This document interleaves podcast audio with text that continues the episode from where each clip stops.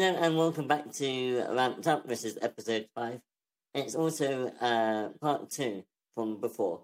Um, so should we say episode four point five? Actually, maybe let's not complicate it. Um, but yeah, we're going to continue asking the questions from yesterday. Um, just sort of having a conversation and see where we go. Uh, we have our list of questions. We have questions that we will ask. Uh, like that will come up with during the episode. My name is George Blouse. My name is Shyashenko. And I'm Lexi Bushnell. Uh, I have no idea whose turn it is to answer questions. We left on Lexi, and I think it's back to me. You, then her again, and then back. Okay. What role models with a disability do you know of? Hmm. Uh, role models. I don't really have any role models. Okay, let's not say role models, but just people you know of in the media, for example. Could be an influencer, could be an actor, could be a comedian, it could be anyone. I don't know so many actors who are disabled. Um, and I don't know why that is. I think part of the reason might be that um, people keep their disabilities hidden in the media. Um, there are a couple of people who I have seen in documentaries. So, like, uh, oh, what's her name? Rose Aisling, Ellis. I think I pronounced that wrong. Um, but she did a documentary for BBC recently, and that was a cool, um, like kind of heavy, but a really good documentary um, about being deaf. Rose Ayling Ellis, and the uh, documentary is called Signs for Change. Um, and it was a really good um, documentary. Actually, I've not finished watching it yet, um, but really powerful. Um, yeah, I'd encourage you to watch it. And you say it's on the BBC, right? Yeah, BBC iPlayer. Um, I wish they would make these things international. They really should. There's really so there are a few documentaries that have either come out or are coming out. One of them being Rosie Jones's one, which I'm also interested in watching because it is such a huge topic of discussion currently. Especially was talked about during the expo that we went to. Um, I'm just, cu- I mean, I'm just curious of the content. Yeah, it was discussed, kind of um, mainly because of the title. That that's why it was discussed at the expo. Uh, I'm just curious about the content of it and like what it's about, rather than the controversiality of the title. But yeah, um, I also know of Adam Pierce, Pearson, Person, Pearson. Adam Pearson. I'm so sorry for butchering his name. Um, I mean, I don't really watch much of his stuff. He is an actor. I've only heard of him a little bit. I think mostly I know him as um, with his docu um, not documentary, the film he did. And uh, I'm looking at the uh, at the search, but Under the Skin, I have watched it. It's really good. Um, that's about it, really. I don't really know him too much. I wouldn't really say a role model. What about you, Lexi?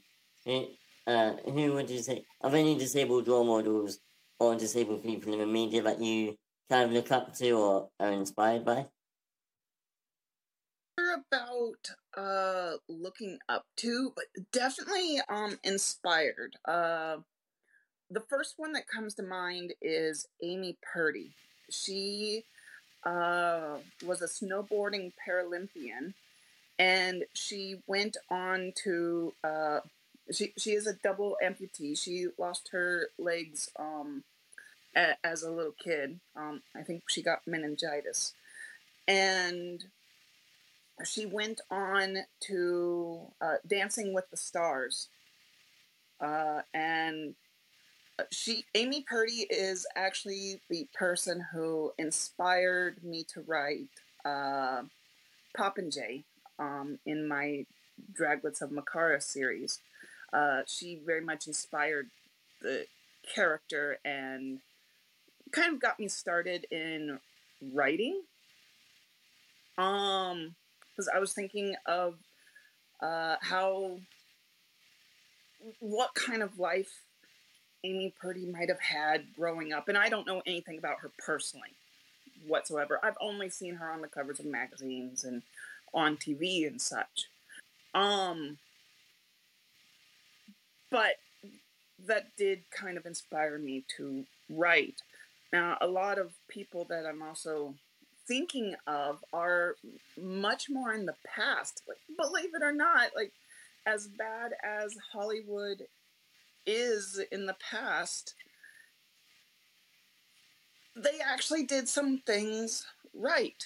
Um, there was a recurring character. I don't know his name. I don't. Um, as a kid, I was a big fan of uh, the show Highway to Heaven, and there was a uh, a quadriplegic man who uh, who was a recurring character, and um, throughout the series, we saw him get his law degree. We saw him get married. We saw him adopt, and, um,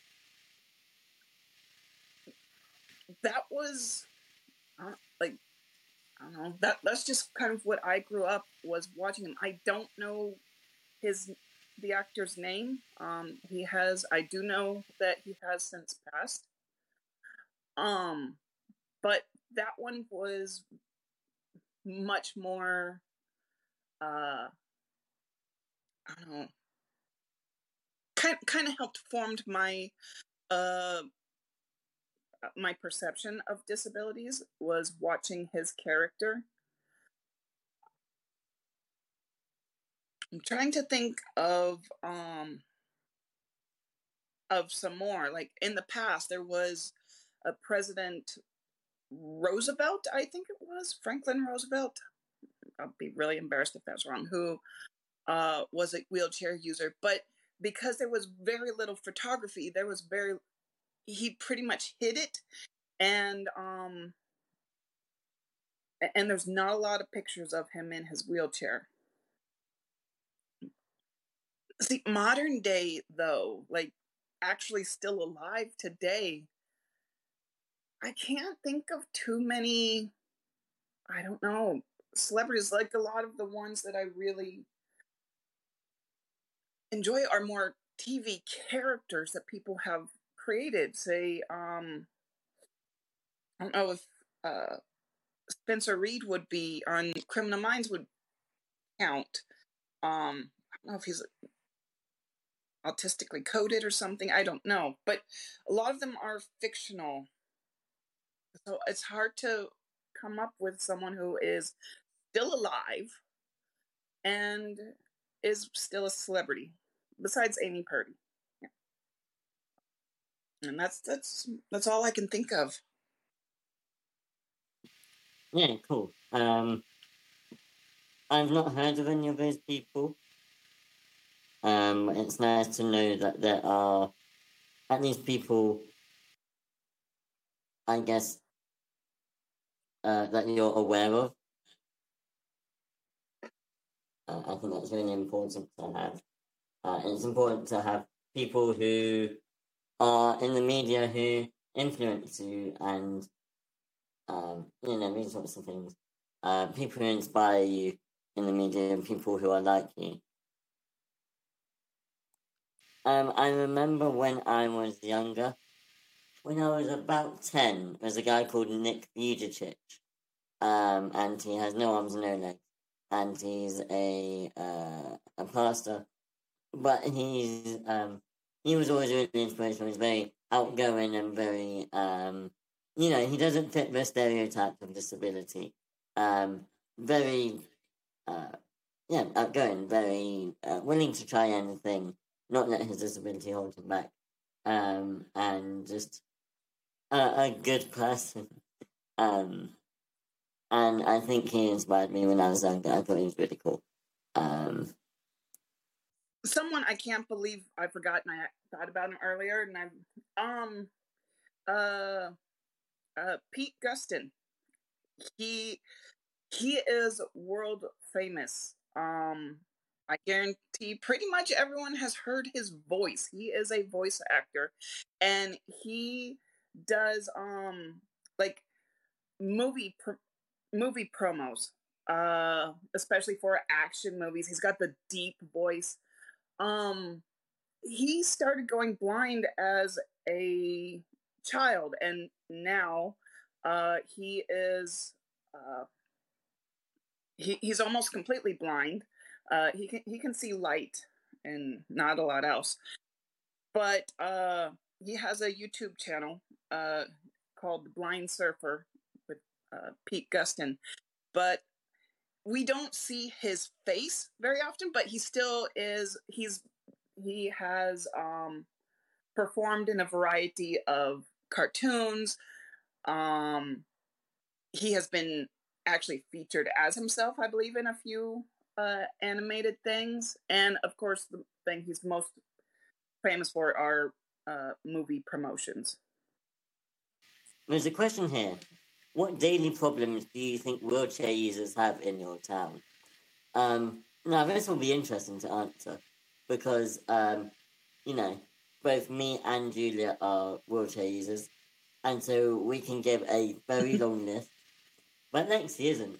So, Lexi, what problems do you think that we have daily? No, let's make this like a like a, a reasonable guessing game. What do you think is like the problem? Exactly. And we'll tell you if you're correct or kind of there.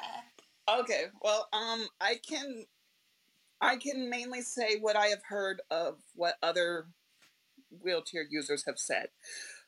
Carpets and rugs are the bane of their existence. Thank you. Thank you. I love you already.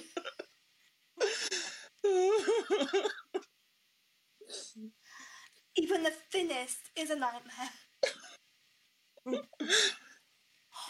Uh, I will say that it, that our terrain's worse, like sand. Mm. Right, but the thing is, the difference between a manual wheelchair and a power wheelchair. Power wheelchair is not too bad in like sand, grass, gravel, well, gravel depending how deep the gravel gravel is. Sometimes it's alright. Are you having a laugh? Sometimes, Sand is not okay. sometimes it's alright with um the For a power chair, I might as well be in quicksand. maybe because I avoid I avoid like holes or staying in one spot for too long or just don't just don't keep just keep moving.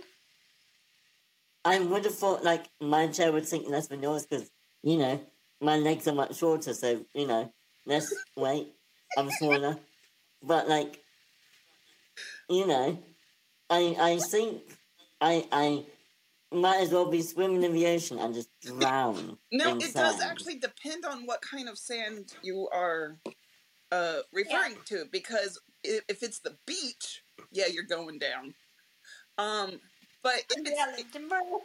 say like some kind of planter on the side of the sidewalk or something, it may not be quite as bad. Uh, Although I will be honest, um, man-made beaches are a lot easier to go on because I realise they have less sand than they do. Because there's one actually that I don't remember where I went actually, but I went with my family. But they have like you can get onto the sand. It's not that deep really. Like you won't sink too far down because it's not a lot layer of sand. It's mainly like a bit of concrete with a bit of sand on top, like a makeshift kind of thing. But they label it as wheelchair accessible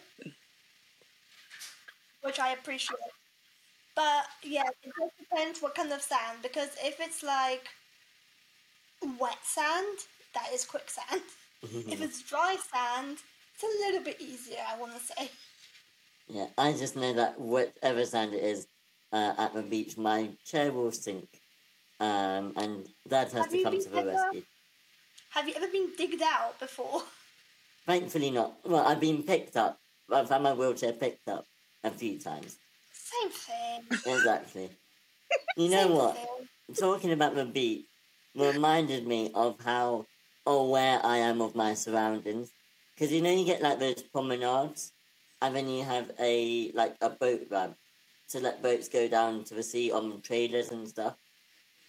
Um, so I was going down one of them, but it had been poorly maintained, and there were two massive cracks. They might as well have been ravines in my eyes, but they're massive cracks, one after the other.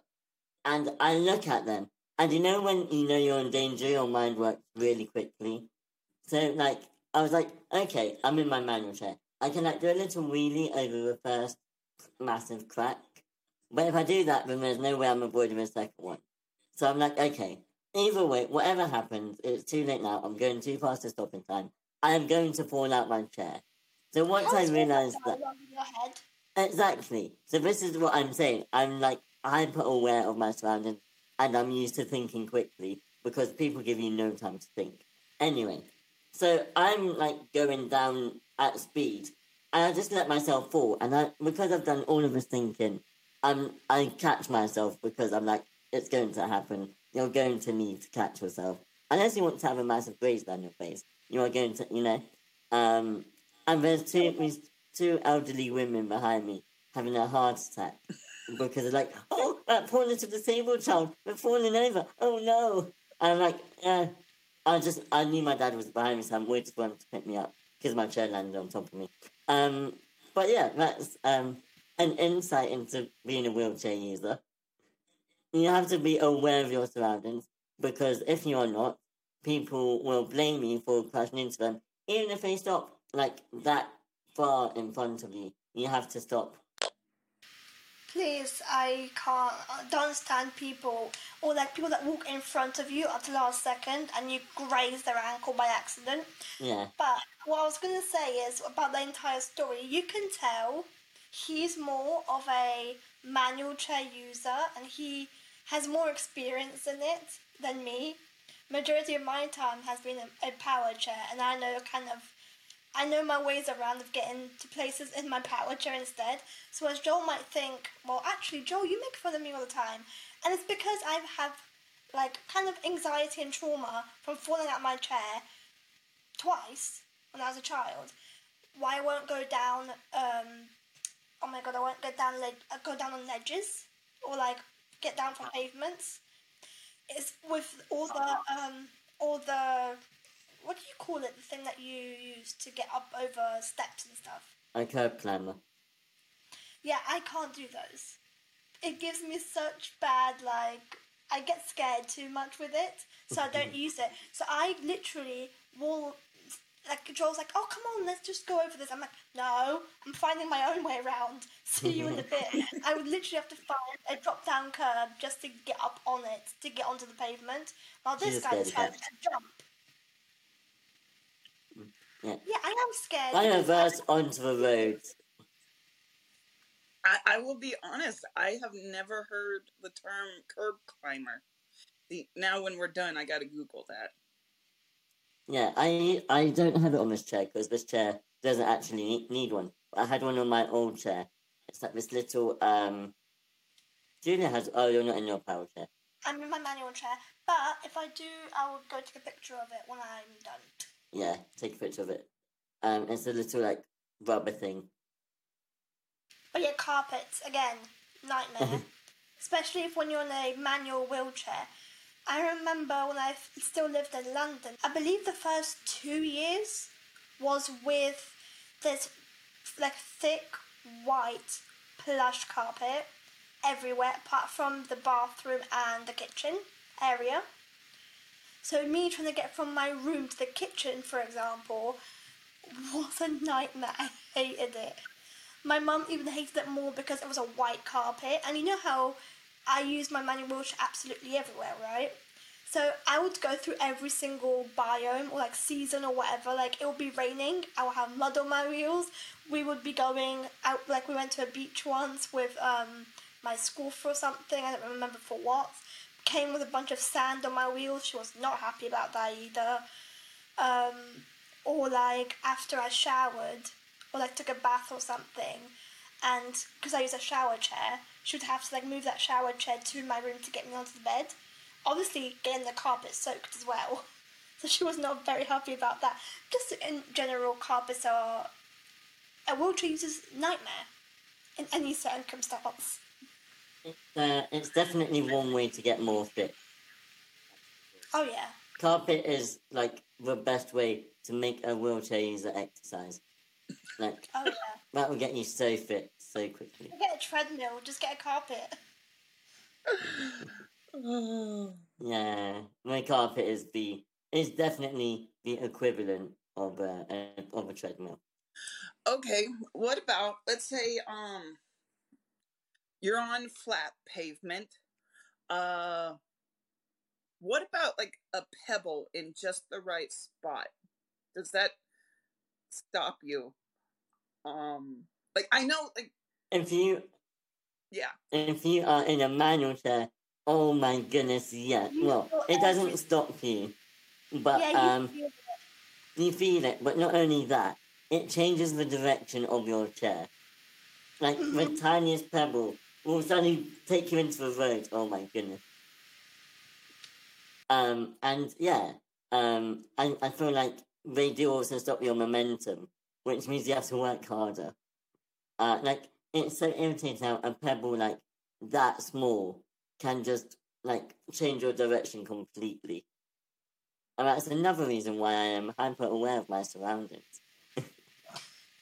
Again, it's another reason why I get a heart attack with Joel every single time. Mm-hmm. Like he's managed right. Picture this, Lexi. Right, he has bad hearing as it is. I do Imagine not. with headphones crossing the road, crossing the road when the light hasn't turned red for the drivers. He just goes. Oh, I'm lucky I'm not in, in America because I jaywalk all the time. But Forget jaywalking. You just break every single law imaginable. I'm I'm a teenager, okay? Leave me alone. So am I. I'm the Uh. responsible one. Hence why, whenever we're around, and he gets cro- he gets close to the lights, like the crossing, to the, like, oh my god, the Traffic lights. traffic lights. That's the one I was looking for. Traffic lights. I always say to him, Joel, wait, because he will think not I'm a wait. dog? No, I no, I treat you like a child because that's what you are. you I'm a act little like child. No, you act like one sometimes. but no, like I get such a bad heart attack when he when it comes to him and crossing the road. Honestly, even like when there's no lights, he doesn't even look. He just whiz down. You don't see me, look. No, I I don't look. see look because it I do look. in my brain you do this like that, and you don't just Yeah, when when I do it, I go like that. That's all I need. I don't need to spend 10 minutes looking at a road to cross. I love how you trust your own peripheral vision that much. I would not be able to. yeah, Again, that's, that's, that's another thing. Hyper aware of my surroundings. Wait, how long are you a power chair user then? Since year 7, so 2014. Oh damn, that's longer than I am. I thought I was a wo- power chair user longer than you. 2017. Yeah. Oh, Mm. wow, you barely use yours. I use it more than I do. I listen. I can barely get Same. out of my out of my out the door with this one. Yeah, I'm in my power chair now. I'm not even going out, but I'm in my power chair now. But when you when you when that transition happens, it's so hard to adjust. But now, if someone said to me, "Go to central London in your manual chair," you might as well sign a, you know, sign my life away at this point.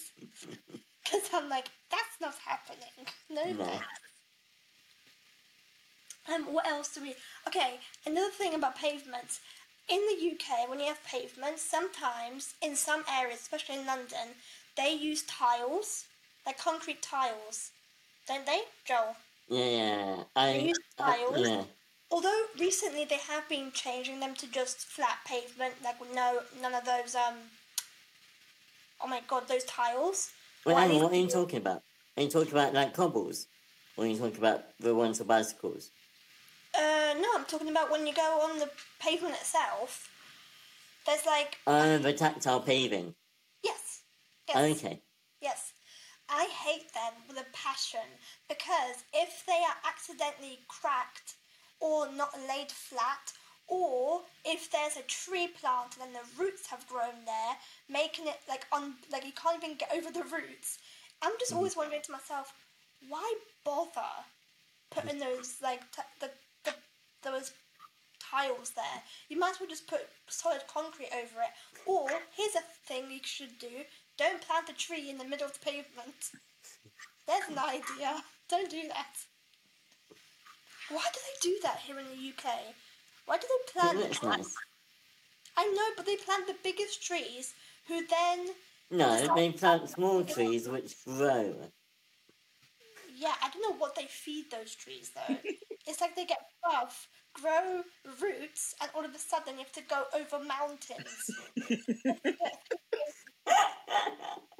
it doesn't feel that way though. It feels like a mountain. The amount of times, like me and Joel, and also you guaranteed if there's like a mountain of the roots, right?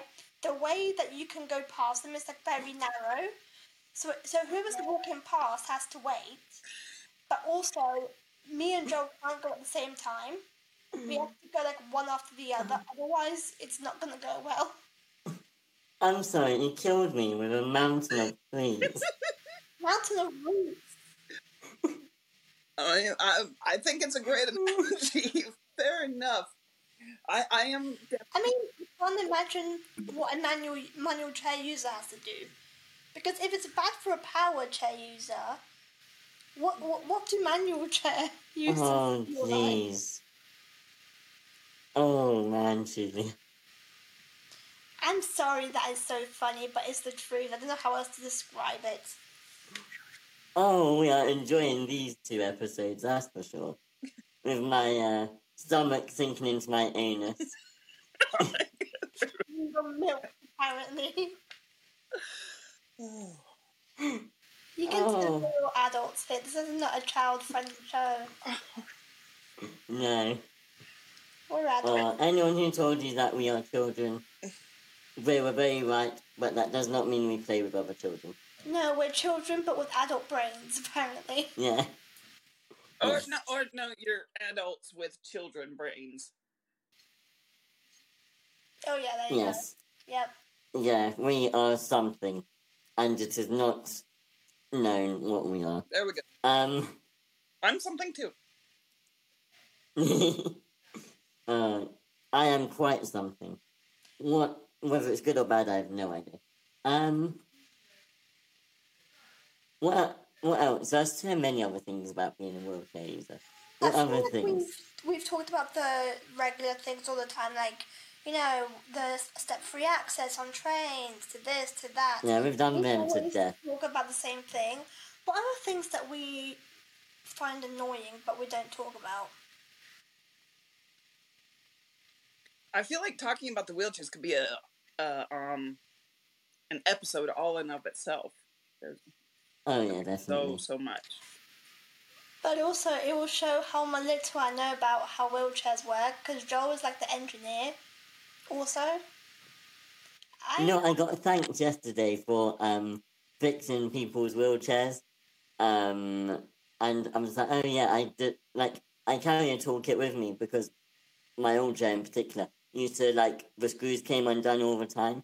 So you know that's that's also part of being a wheelchair user. Like rather than carrying, uh, um, well, I guess people that carry first aid kits, but like you know, rather than carrying whatever average people carry, I'm not an average person, so I don't know. I carry a toolkit with me.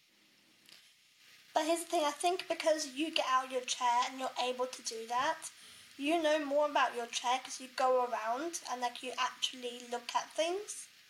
Yeah. But the thing is, like, you have fun with my chair also. The amount of times he's gone off his chair and switched off the power supply of my chair. like, it's a I've, thing. al- have I also like you've driven around and I've dangled off the back of it or something. Yeah. Yeah. Imagine mon- monkey bars. I'm not scared of wheelchairs. Imagine monkey bars. Imagine a wheelchair user scared of wheelchairs. That'd be uh, Gosh. Please. ironic. That's if the day you get scared of chairs is the day that humanity has lost all hope. Literally. Oh boy. Seriously, if, if I ever get stranded anywhere and I don't know what to do with myself, I will know who to call because I he knows mm-hmm. anything and everything about a power chair. Oh my gosh, wheelchair height. I know um, a ridiculous amount about disability. I always get like imposter syndrome and like like I'm sorry for knowing so much. It comes. I feel like- If if knowing um about wheelchairs was a crime, MI6 and CIA would both want my head. I'm just saying like it's a good thing though, to be honest, because if I'm like stuck somewhere or if I someone asks me a question about my chair, I would not know how to answer them. I feel like I would have to take you to. Actually, no. I'm okay with my wheelchair service because they know me enough to know that I can't explain things too well. But when I tell them something's wrong with my engine, like the power supply, Engine. something Engine. you know what I mean. But like the motor, whatever you want to call it, the fact that I know something's wrong because I hear a noise, I can't tell them exactly what I think is wrong. They're like, okay, we'll just take a look at it. And like, thank God you can just look at it because I won't be able to tell you what's wrong. You just called it an engine. Power supply, engine, motor, whatever you want. Motor. It's the Engine. thing. I can't. It's my car, okay. I don't pay MOT on it though, All right, let me um and I don't. Oh my let me ask you. You literally called it an engine. I'm sorry. Anyway, moving on because that is causing me too much distress. Okay, Lexi. Next question. It's your turn now. Um, well, no, I want to go back and uh ask one more thing regarding the wheelchairs. um, all right, so as any kind of equipment, and as you guys are talking, uh, they break down. What are the most common problems that you have, or what's the most common thing that uh, breaks or needs fixing? My Maintenance. motor all the time. I don't know what it is with my hair. Really? All the time. I only had that once when I broke down at Wimbledon, right next to a plat- well, on a platform. That was a interesting evening. that was one way to get stressed out. I think the most annoying, like, um, thing they had to fix for me was the front wheels of my power chair. Now, it's not their fault. It's not the, it's not the problem of them like doing the job itself.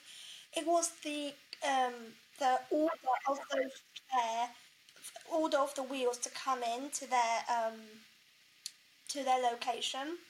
Took them seven weeks, six seven weeks. So Oh I was six seven weeks unable to use my power chair and get out of the house. Thankfully, this was still when we did like hybrid learning, still in college. Mm. So I literally just emailed my teachers and like, hey, I've got a problem here. I can't do anything about it. Because this was also when everything was so far behind because of, pand- of the COVID pandemic. Like waiting lists were extremely long. Even the most like um, emergency situations still took a bit of time. Um, I come to find out they did have them for like two weeks. It was just hidden away and nobody was aware that was Yeah. that it came in. That was the most frustrating one I've had, I think. Um, I am looking for an image. Oh, I can't post it on the other side. Won't let me. What's something that Um, you've waited the longest on, Joel? Wait, what? What's the longest like um, repair that you've waited for? Like whether it was a part Uh, in or then actually fixing it. Uh, I don't know actually. I honestly don't know. Um, but you reminded me of when you're talking earlier. I'm sorry, I'm gonna go backwards. Um, you reminded me when you were talking about the tactile paving for crossing. You reminded me of um these tiles that I call wheel killers because they literally break your wheels, or at least they broke my wheel, and just start to get little, little, little like that. Um, I sent a picture on Discord, and I will um Is it the put one the with image is it of the the video. one with the bumps? Uh, they're like strips of bumps. Yeah, yeah, yeah. makes I know what you're talking about. Yeah. Um, and they are another issue. They have literally broken my or loosened the axles Ooh. on my wheels before, and I had to Oh, tighten yeah. them up. Uh, so that's something I've had to fix a few times. But the thing that I've had to fix a few times as well, is like the um, handlebars and like the armrests and stuff just coming loose over time. Um, that's like my most common thing. I've had my joystick disconnect before. Mm. That's also a frequent one that I didn't realise until it happened to me when the wheelchair, uh, the uh, wheelchair service company that I'm under, when they came to fix it, because I couldn't get to the clinic, they had to come to me. They said to me, "Oh, this is a very common thing that happens," and I'm like, Yeah. Seriously? Can you imagine if that Yeah. disconnected while you were out somewhere? God forbid if you were crossing the road, for example, because that is gonna be like the biggest scare you will ever have in your life. Mm. Thankfully, it happened right before I was about to leave, like out my front door. So I was still in my mm. kitchen, right, with family around. Hang on. When you say your joystick disconnected, do you mean the knob or the actual like what, what happened? cord, the cord thing, the, the thing that Oh. plugs in. Does that make sense? That disconnected. Oh wow. I don't know, like, I think it got ripped out somehow. I don't remember how this happened at all. I don't even Mm. think I was doing anything with I'm amazed that happened because it does take some force to get it out. I know it does, but the thing that they tell me is like, it's a very common thing that happens. Makes me wonder what do people do to have them, like, ripped out or, like, pl- unplugged? Like, what did they Mm. do with them? Because even I don't Uh. remember what I did. It had to be, like, after a long, long period of time. Because it couldn't happen just on one, like, one day, just disconnected. Yeah, I don't remember doing anything drastic to it. And the thing is, I do like catch on things like on chairs and things with the cord Mm. because it does sometimes come off. It's not like attached to the side of my armrest, it sticks out slightly. So to me, like I always hit it, I always catch it on something, but I never went to the point of pulling. So it made me wonder what I actually did. I still don't know to this day. Hasn't happened. Knock on wood, it doesn't happen again, but still, that was scary. I the worst kind of faults are um like where they're temperamental, like they they're not persistent. So I've had one recently, like ongoing, where um my chair thinks it's like risen up, and when that happens, the chair stays down as like a safety feature. Um, and it also thinks it's tilted back at the same time, which means that um it doesn't drive at all. And that's happened while I'm driving, and I'm not like even risen up or tilted. Um, so that's one that I need to figure out how to fix. The thing is, sometimes it gets to a point where you can call them up, like the wheelchair services, or when you have face to face appointments. Like sometimes I even mention it during my face to face appointments because it's easier to show them in face to face in real life than it is to explain it over the phone. But sometimes even they don't know what's happening or how to hmm. help you. They're like, oh, we'll just figure it out on your next appointment. I'm like, that's not helpful. That is not helpful at all. Okay, shall we move on to the next question? Yeah. I believe it's Lexi's turn to. So the the original question is what do you think of the Paralympic Games, which means alongside the Olympic Games?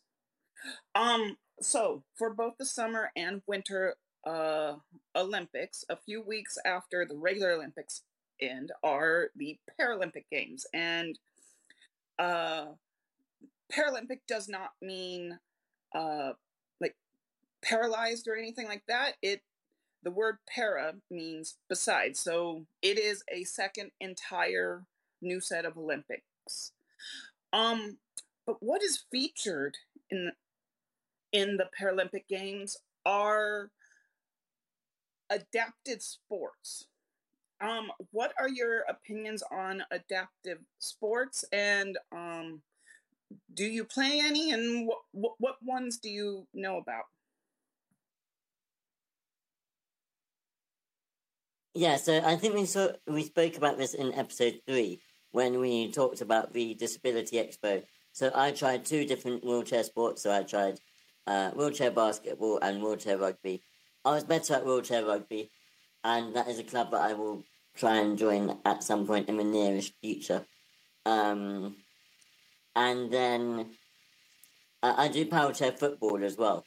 So I was out with friends yesterday uh, with my power chair football teammates. Uh, it's the end of our season, um, and so you know we went out and celebrated and stuff. Um, so those are the two sports that I do. The football isn't a Paralympic sport, but the wheelchair rugby and wheelchair basketball both are.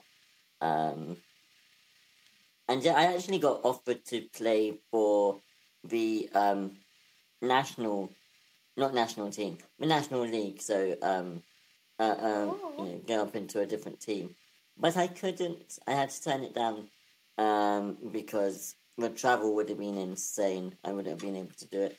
Um, Mm. but yeah, those are the, the that's a sport that I do. I mean, I'm, I'm interested in doing wheelchair rugby as well. Um, I only did the taster sessions uh, about half an hour, I think. Um, but yeah, I enjoyed it. It was a very good sport. And for me, it was just um, one time in primary school, they had someone come in who did um, wheelchair basketball professionally. And I think he played in like a couple of teams and stuff. Um, so it was kind of like a taster thing. It was actually quite fun.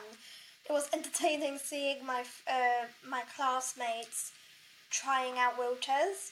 Like they could not figure out for the life of them the um, the movement or the momentum of how to use a wheelchair. But um, that was kind of like the first um, taste of um, I guess accessible accessible sport. Um, obviously things like tennis I did for a little bit, but not like anything like um, wheelchair teams or anything like that. It's just as a fun activity. Um, I don't really watch sports that much, like with the Paralympics and things like that. I do appreciate the fact that there is now more opportunities for people with different types of disabilities to do some kind of sport and that there are adaptable ways of getting them involved. I love that uh, as a society that we are able to do that. It's just not something I'm particularly interested in, to be honest. it reminded me once we did the taster session of, I can't remember if it was handball or go, uh, goalball, um, but we had to you know, get around on our hands and we were blindfolded. Um, and that was really fun actually. I enjoyed I enjoyed doing that. Mm.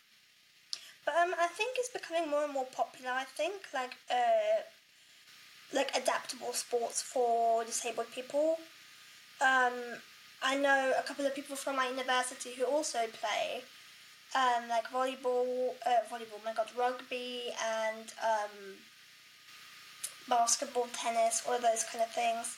It's just nothing I'm really interested in. Have you ever tried boccia? A what? Boccia. What is that? Um, I feel like it's a sport that you would like enjoy. them. If you had to pick a wheelchair sport, I feel like you do that one. Um, you have a white ball on the court, and um, it's a bit like a beanbag, kind of. Um, and you get different. Um, so there's two teams. So there's a red team and a blue team, and you have to try and get your the ball of your team's color closest to the white ball, and you can hit away the opponent's balls. Um, that's probably explained really badly. I never really enjoyed it, to be honest. Um, but yeah, it, that's a Paralympic sport as well. Mm. I mean, I've been like encouraged. This is again in primary school to do dodgeball. Let me tell you, it's not a good idea. I did I dodgeball what- recently. I don't know what it is, but the thing is, there's a difference between playing with other disabled players, so in wheelchairs, Mm. and one disabled person in a wheelchair in a room full of able bodied people. It brings out the demon in people, apparently. the amount of time I came out with bruises, and the thing is, nothing got broken. No bones were broken for me. Shocking because I break my femurs quite frequent, uh, quite easily. Um, just bruises, nothing else. But it's fun. It's fun, but I don't appreciate getting like s- squashed and stuff. Um, what else was I?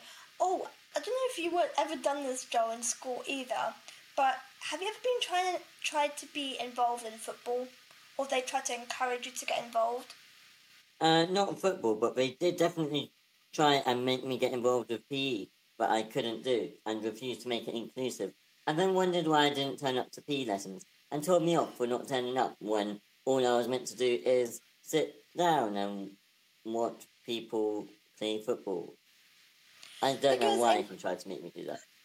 there was a difference between for me. So in primary school, they tried to get me involved as much as possible, even making an effort to like make it adaptable. Like for me, if they were doing football, I feel so bad for my TAs, like teacher assistants. I feel so mm. bad for them because they were asked. Well, they had no choice really, but they were asked to push me around the playground.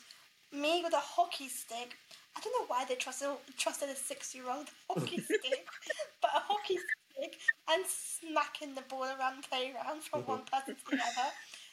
The amount of people's ankles I hit. And it was not it was not the plastic ones. You'd think they'll give me a plastic hockey stick. It was a wooden hockey oh stick. Oh my goodness.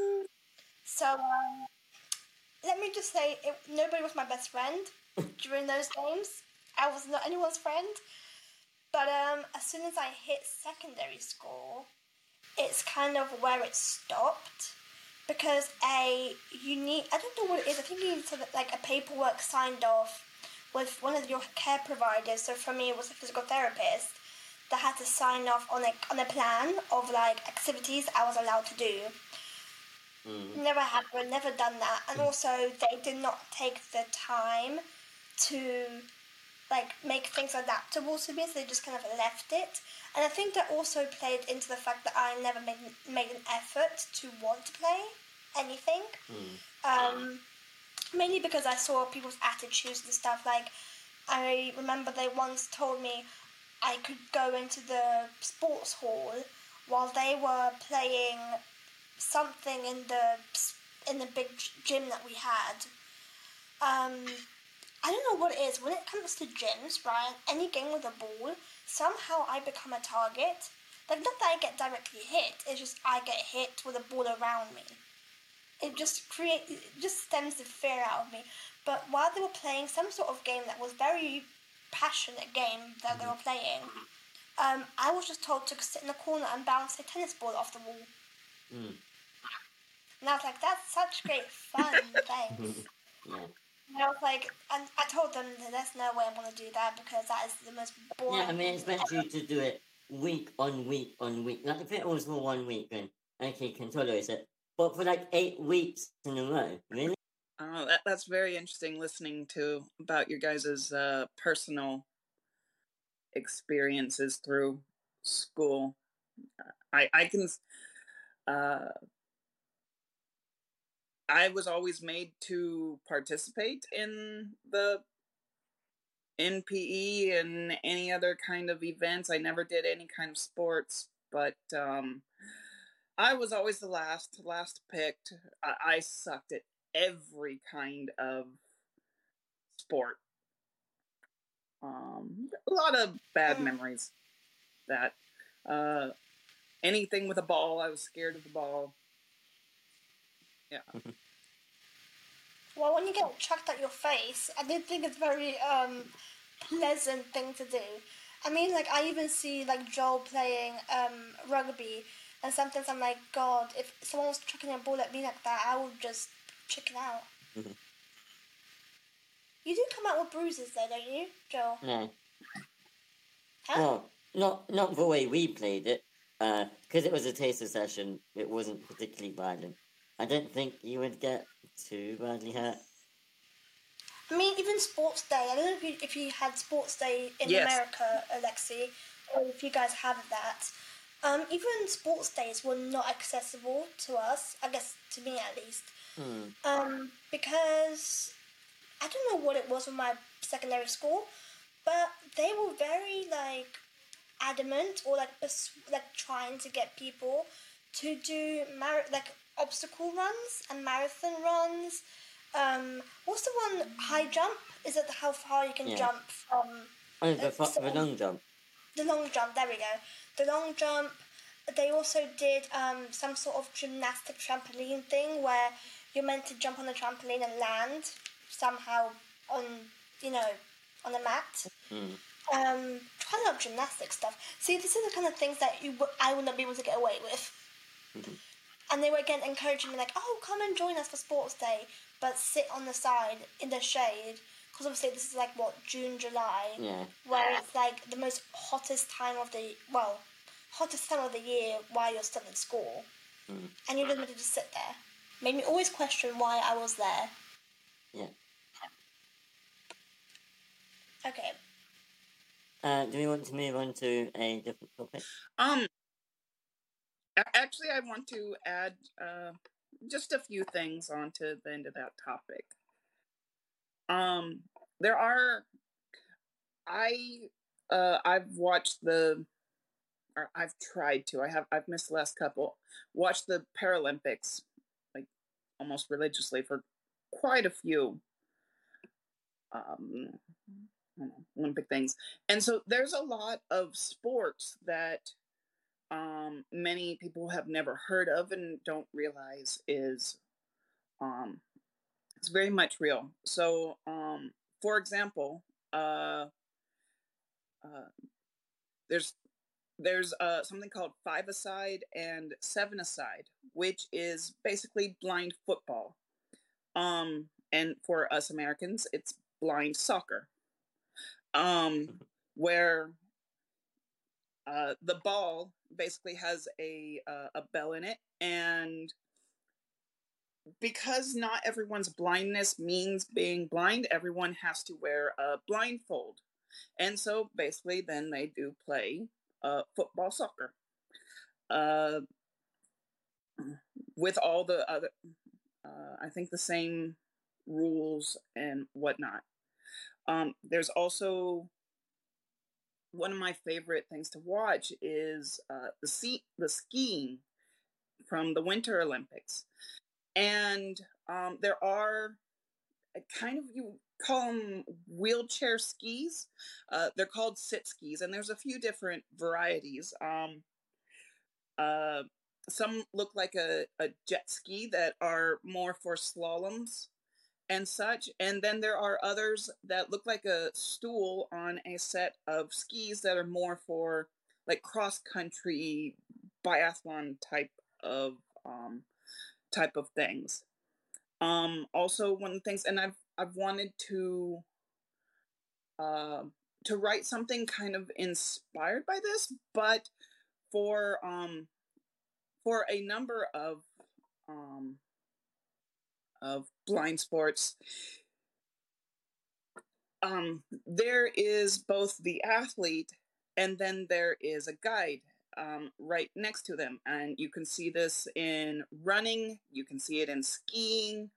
Um, in, in running, uh, their wrists are kind of tied together, and uh, the blind person is doing the running, um, and the uh, the guide person is just there to keep them inside the uh, inside their lane. And skiing skiing downhill slaloming in and out of gates w- wearing a blindfold and there's someone off to the side uh, kind of giving instructions and whatnot um, where to turn. It's very um, fascinating and the closeness of the relationship and the level of trust that you have to have with someone is incredible. It's something I would love to write about, but I've not experienced it. but it is um quite fascinating to watch. There is also um uh uh sitting volleyball. Um I assume for wheelchair users, um, which they sit on the floor and they are able to uh yep, it's a normal game of volleyball. So there Wow, I forgot how many sports I'd done. I remember doing that, trying that once. there are just so many sports and adaptive sports is something that can always be well adapted as sports become invented um, as new tech is created you know um, more of a chance for people to play uh, is never a bad Mhm. thing so yeah there's a lot more Yeah. out there that we don't see Yeah, absolutely. Okay, next topic. go for it julia What misunderstandings do people have about disability? I'd like to start with that one. Um, hmm that a disability is somehow earned in some way. That uh, you know, i- is I think it's something that comes from uh, media, perhaps the. Uh, I, I'm not sure, like the in media there's like the stereotype of the too good for the sinful earth. Um and, and, and it's just such a tragedy that has happened to them. Or like somehow that disability is related to a moral failing especially um when it comes to uh physical appearance the more unconventional someone looks, the more society tends to look um, tends to think that they there's something bad about them. Uh, and and you know we might want to say, oh, that's just in the movies. It's always the person with the scar or the burns and it's like no that actually does bleed into uh, regular society but it is a bit more subconscious of um well that could never happen to me kind of mentality and it is very very wrong Mm. I think the stigma of like you have to be born with it to be able to have disability is often misunderstood. Um, I think we talked about this quite a lot on the on the expo episode where we kind of said that in the media people are shown these adaptations of what a disabled person is. Is the person who is vulnerable, who's in a wheelchair, who's in a bed with an IV hooked up to them in a hospital. That's kind of what people are shown the most, and I guess that's what's ingrained in them. And now, when they do face reality, as in like an actual physical human being who is also disabled, they can't go bypass that. They think that, oh, you're not able to do a lot of things. Instead of thinking about, let's see what they are able to do, and if they aren't able to do a certain thing, how can we adapt it? It's always kind of the point of they can't do it, they shouldn't bother trying. Yeah. Although that mentality, I think, has gotten better um, with now the advances in technology. People who have like amputations, they get an, a, a, a biometric arm, whatever you want to call it, how, how you, you call it. Or um, Prosthetic they- arm. prosthetic arm, or if they've got prosthetic leg, or if they um, there are some machines that do stimulate their walking ability for people to gain some movement of their legs or their arms, or being able to communicate with their eyes. If they can't, if they're not able to speak, for example.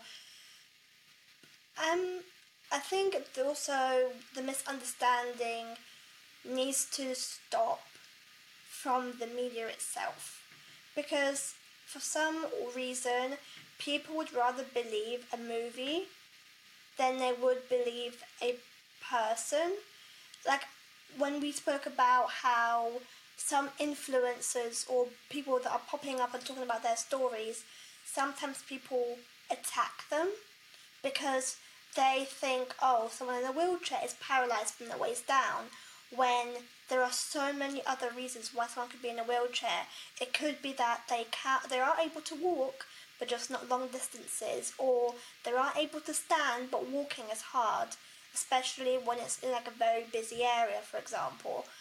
Like, I don't know what it is. It needs to change, but it's gonna take a long, long time though. I might be able to speak to some of that. Um. Uh, n- nothing good. I, I, I promise. It, it comes from so in a movie, you see kind of the entirety of the person. There, um, the entirety of the character. There's not a whole lot past it, and whatnot. In real life, though, um, there are people who fake who might fake a disability there are people who will fake something for attention. And so there is a lot of distrust even when it makes absolutely no sense and is illogical. A real person with a real life and real feelings and people automatically assume oh they're just doing it for attention. Oh they're just not working hard enough. Oh they're just not trying enough. Um Yeah. But also, what percentage of those? Here's the thing, right? Another thing about the media and people believing what they see on the internet. What percentage of those people who are faking it? What's the percentage of that compared to people who actually have a disability? Probably very small.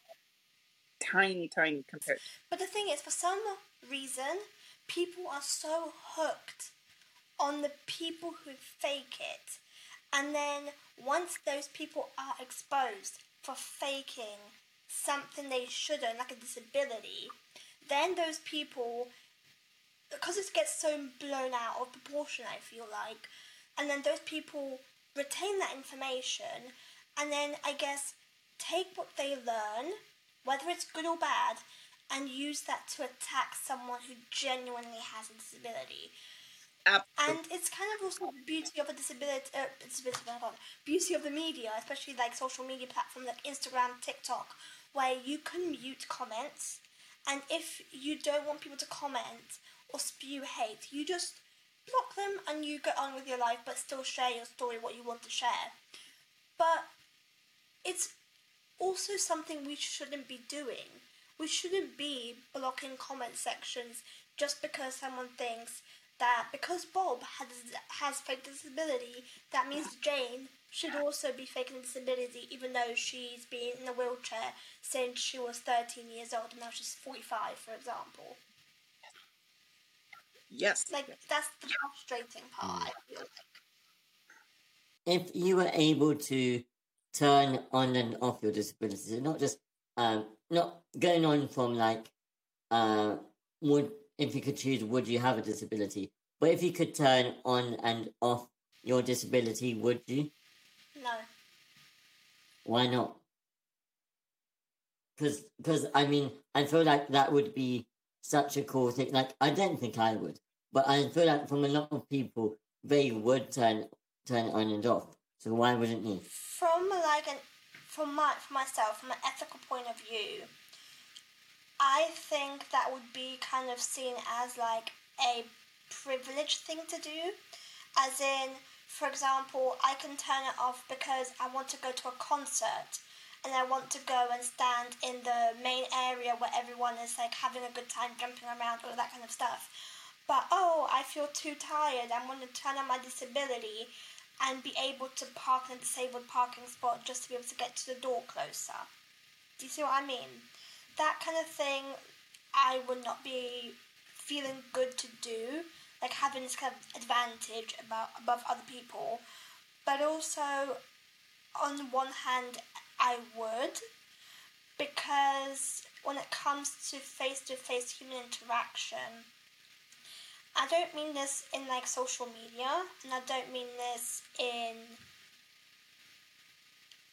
like like a media presence. That's what I'm trying to say. Like a media presence. I mean in like actual real life people that you meet. I meet on campus, for example. I hate being talked down upon, or I don't like being like them having to accommodate me so much. Like oh, they want to go out, but I can't. They have to rethink their plans because they have to accommodate a wheelchair user. Yes, it should be like an obvious thing, like, oh yeah, you know someone's in a wheelchair and you're inviting them somewhere, you should be thinking about it. But yet, people don't.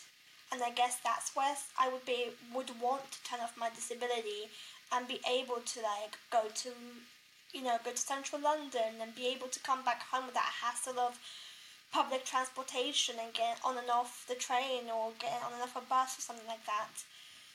Um, but um, I guess that's that's my answer. I guess. That's a good answer. It's a very good answer. Um, Very logical though. yeah, I wasn't expecting an answer like that. You took me by surprise. Um, I I think I wouldn't do it because um, it's so it would be so. I feel like it'd be almost difficult to keep changing your life because my disability affects me so massively. It would be a big change either way from constantly changing one to the other. Um, and I, I feel like it would be, actually be more stressed in trying to figure out whether to be disabled or not. You know, In what situation would you feel stressed? like um, like just just I feel like I'd constantly be debating whether to be disabled or not. What what was like um, it's uh, uh, it feels like a rubbish analogy, but I'm going to use it anyway. A bit like trying to decide what shoes to wear. Um, I guess for Lexi more than either me or Julia. but like trying to figure out, um, you know, what am I going to do today? What um, what scenarios am I going to come up against today? And um, you know, would it be better for me to be disabled or not? Should I pretend? Well, yeah, actually, I guess it would be pretending because if you're turning on and off your disability, then that's kind of equivalent to pretending to be disabled because you don't have to be disabled. That's a weird thought. If you can turn on and off your disability, are you really disabled? Then Oof. you it's like a Black Mirror moment. Do, do, do. No, what I'm trying to say is, um, when you say turn off your disability, do you mean? Because obviously we can have because Like be completely able-bodied. Okay, because I was thinking like when you're thinking of like you've got a hundred like well not a hundred but like you've got many diagnoses diagnoses that way that Yeah. word trips me up. You get what I mean, but like Yeah. do you mean you just turn it off? For example, for me, like what you were thinking uh, when you asked me that question, were you just thinking of me being able to walk but still having you know I've got problems with my bowels, problems with my bladder, I have to take medication. Oh no, I mean like completely able-bodied, like So, no disabilities Nothing at all. even no meds, no nothing. Yeah, nothing. Okay, yeah, but then that, but then when you think about it, if you do switch it back on, and you don't have your supplies, or you don't have things that are helping you. I mean, if you were in complete control, so obviously you wouldn't turn it off until you're ready to turn it off. Okay, but I- yeah, I guess. But then I, it would feel like I'm an imposter to myself. Like, because as you said, it's such a big part of our identity and our lives. I don't think I would be able even to adapt myself, even if it was, for example, for a day, being able-bodied for a day. I think I would. T- it will take me 24 hours just to figure out how to walk, how to do my routine as a normal person, being able to get around places. I would have to relearn everything. Yeah. Like that's not gonna just work. imagining you like walking around. Bam- Weird thought. Bambi style. Bambi style. Do you know like when you have those Um. kids are starting to walk and you can just see their you know how you have your feet like this but your feet go inwards? Yeah. That's what I imagine myself doing if I was able to walk. Like me just learning to walk with my legs like this all the time. Yep. I have thought about it. I've had Um. dreams where I was able to walk, but again, those things kind of stopped after a while. Yeah. Do you dream about yourself, like when you dream of you being able to get around? Because for me, it was as a child I used to, but now I don't. I've never actually dreamt about it, I don't think. Well, maybe I have. Or something. But that wasn't like the main part of a dream. That was just like, you know, how dreams are weird. It's just like, oh yeah, and you look over it and it's only when you wake up like, well, that was a pretty major point of the dream, but you don't realise it at the time. Somehow, when Um, I'm in a dream, right, and it's myself, I don't see legs. It's just like I'm seeing myself from I feel like most people do. but like a third person view kind of thing. Like you're seeing yourself in front of yourself, but you don't. I don't see legs. If that makes sense. I don't even see a wheelchair. I just see like from my waist up, kind of situation. That was when I was a kid. That's interesting because you don't, um, your, your feeling stops at your waist, doesn't it, Yeah. Lydia? So it's like your brain doesn't know your legs exist. The thing is, I do have these like random like I had it when I was like maybe until I was in secondary school when my legs would shake. And I Oh, spasms, yeah. yeah, spasms. I had spasms for a little while. They've stopped actually, and I don't have them anymore. But like I would have them, and I guess that was kind of a way my body knew that I still had legs. I guess the thing is, they still Mm. get oxygen to them and blood flow, and they're completely fine. But as you said, I think because I have no nerves and no feelings of my nerves from there, my brain just doesn't associate that bottom half of my body. Yeah, that's interesting. Mm. That's really cool. It makes me feel Uh, like, sorry, let's see you again. Oh, sorry, Julie. makes me feel like an X Men. uh, let's see you again say something. Um, not really. Uh, um, I don't know about anybody else, but when I dream, I don't see faces. Like I'll see the body, and I know who it is in the dream, but it is literally a big black spot for a head. Wow. For me, it's more like mist. Do you, Like mist. d- what, because you're autistic, do you make eye contact? Is that something that you do? Um, or feel comfortable doing? it honestly changes from day to day. One thing I never do is oh, I avoid mirrors like the plague, and especially looking into my eyes in the mirror. That creeps me out um so so bad. Uh but I do tend to look at people's shoulders more than their eyes. Um, we we've done several of these episodes, and I was just noticing uh, a bit earlier that Julia wears glasses. That's something that never even registered, and honestly, I'll probably forget. Um,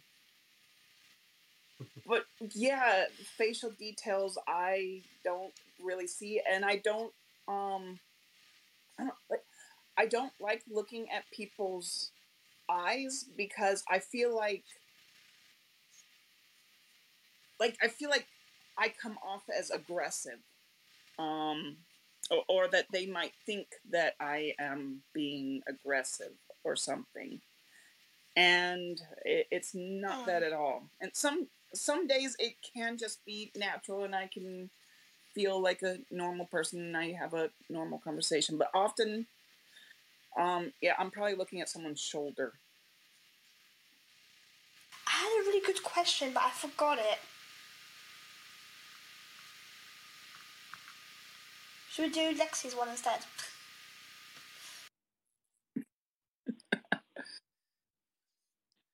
Um, what three superpowers would you like to have? Are we talking about like in terms of disability or just in general? Just in general, you what? Instead of flying, just walking. Instead of flying, we're walking. Oh please, I would not like to walk. Are you mad? But like, i- i- if you, I don't know, like if you touched a a a stone from outer space and you got three superpowers, whatever they may be, what what would you like to get? Um, probably one of them is like healing, but not healing as in like Jesus style, as in like getting like curing someone from a disability. That's not what I want to do. I mean, like if you get a scrape and you're bleeding, or if you got a burn, or if I don't know, you've got a red mark, or you've got a bump on your cheek or something because you touched something hot, or you got slapped in the face, for example. I would like to do that, to, like touch someone and be able to like you know heal that wound. Um, maybe also teleportation. As a wheelchair user, that would be damn Oh efficient. my That would be so efficient. Oh yes. They should do like like portals, like to get from A to B, like without having to use transport. Um, and then last one. Mm,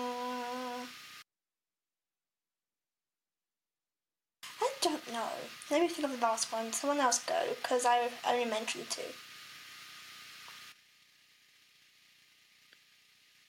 Uh, I don't know.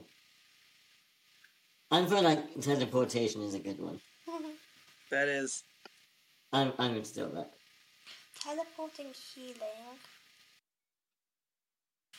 Ooh, um, I do like the healing one. Or being able to talk to animals. Animals, really? Yes, because Okay. talking to humans is boring sometimes. I'd be terrified of what the animals would But like say. talking to humans is boring sometimes. So give me, give me a capybara. Let me talk to a capybara for like an hour. if you, if someone, if anyone wants to get me something, get me anything capybara, I would love you forever. I feel like cats would have the most sass. They would. Because cats go off and do their own thing. Like they're like, oh yeah, pet, pet, pet. Now leave me alone for twenty years. I'll see you later. see you next week. See you next time. Five. See you next week. Although, uh, uh, It's, imagining. it's either a cat can be really cuddly and loves humans, or like, give me food, pet me for five minutes. I'll see you next week. That's a cat. Yep. I would um I I'd actually love invisibility. Just to turn invisible whenever I I just heard the last part, which was that's a cat.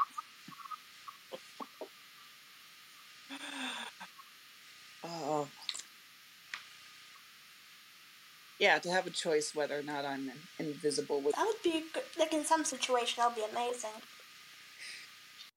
maybe um also some kind of uh telekinesis where I can lift up an item and bring it to me or um or you know like the whole uh Fantasia Mickey Mouse thing have the broom sweeping the floor uh on its own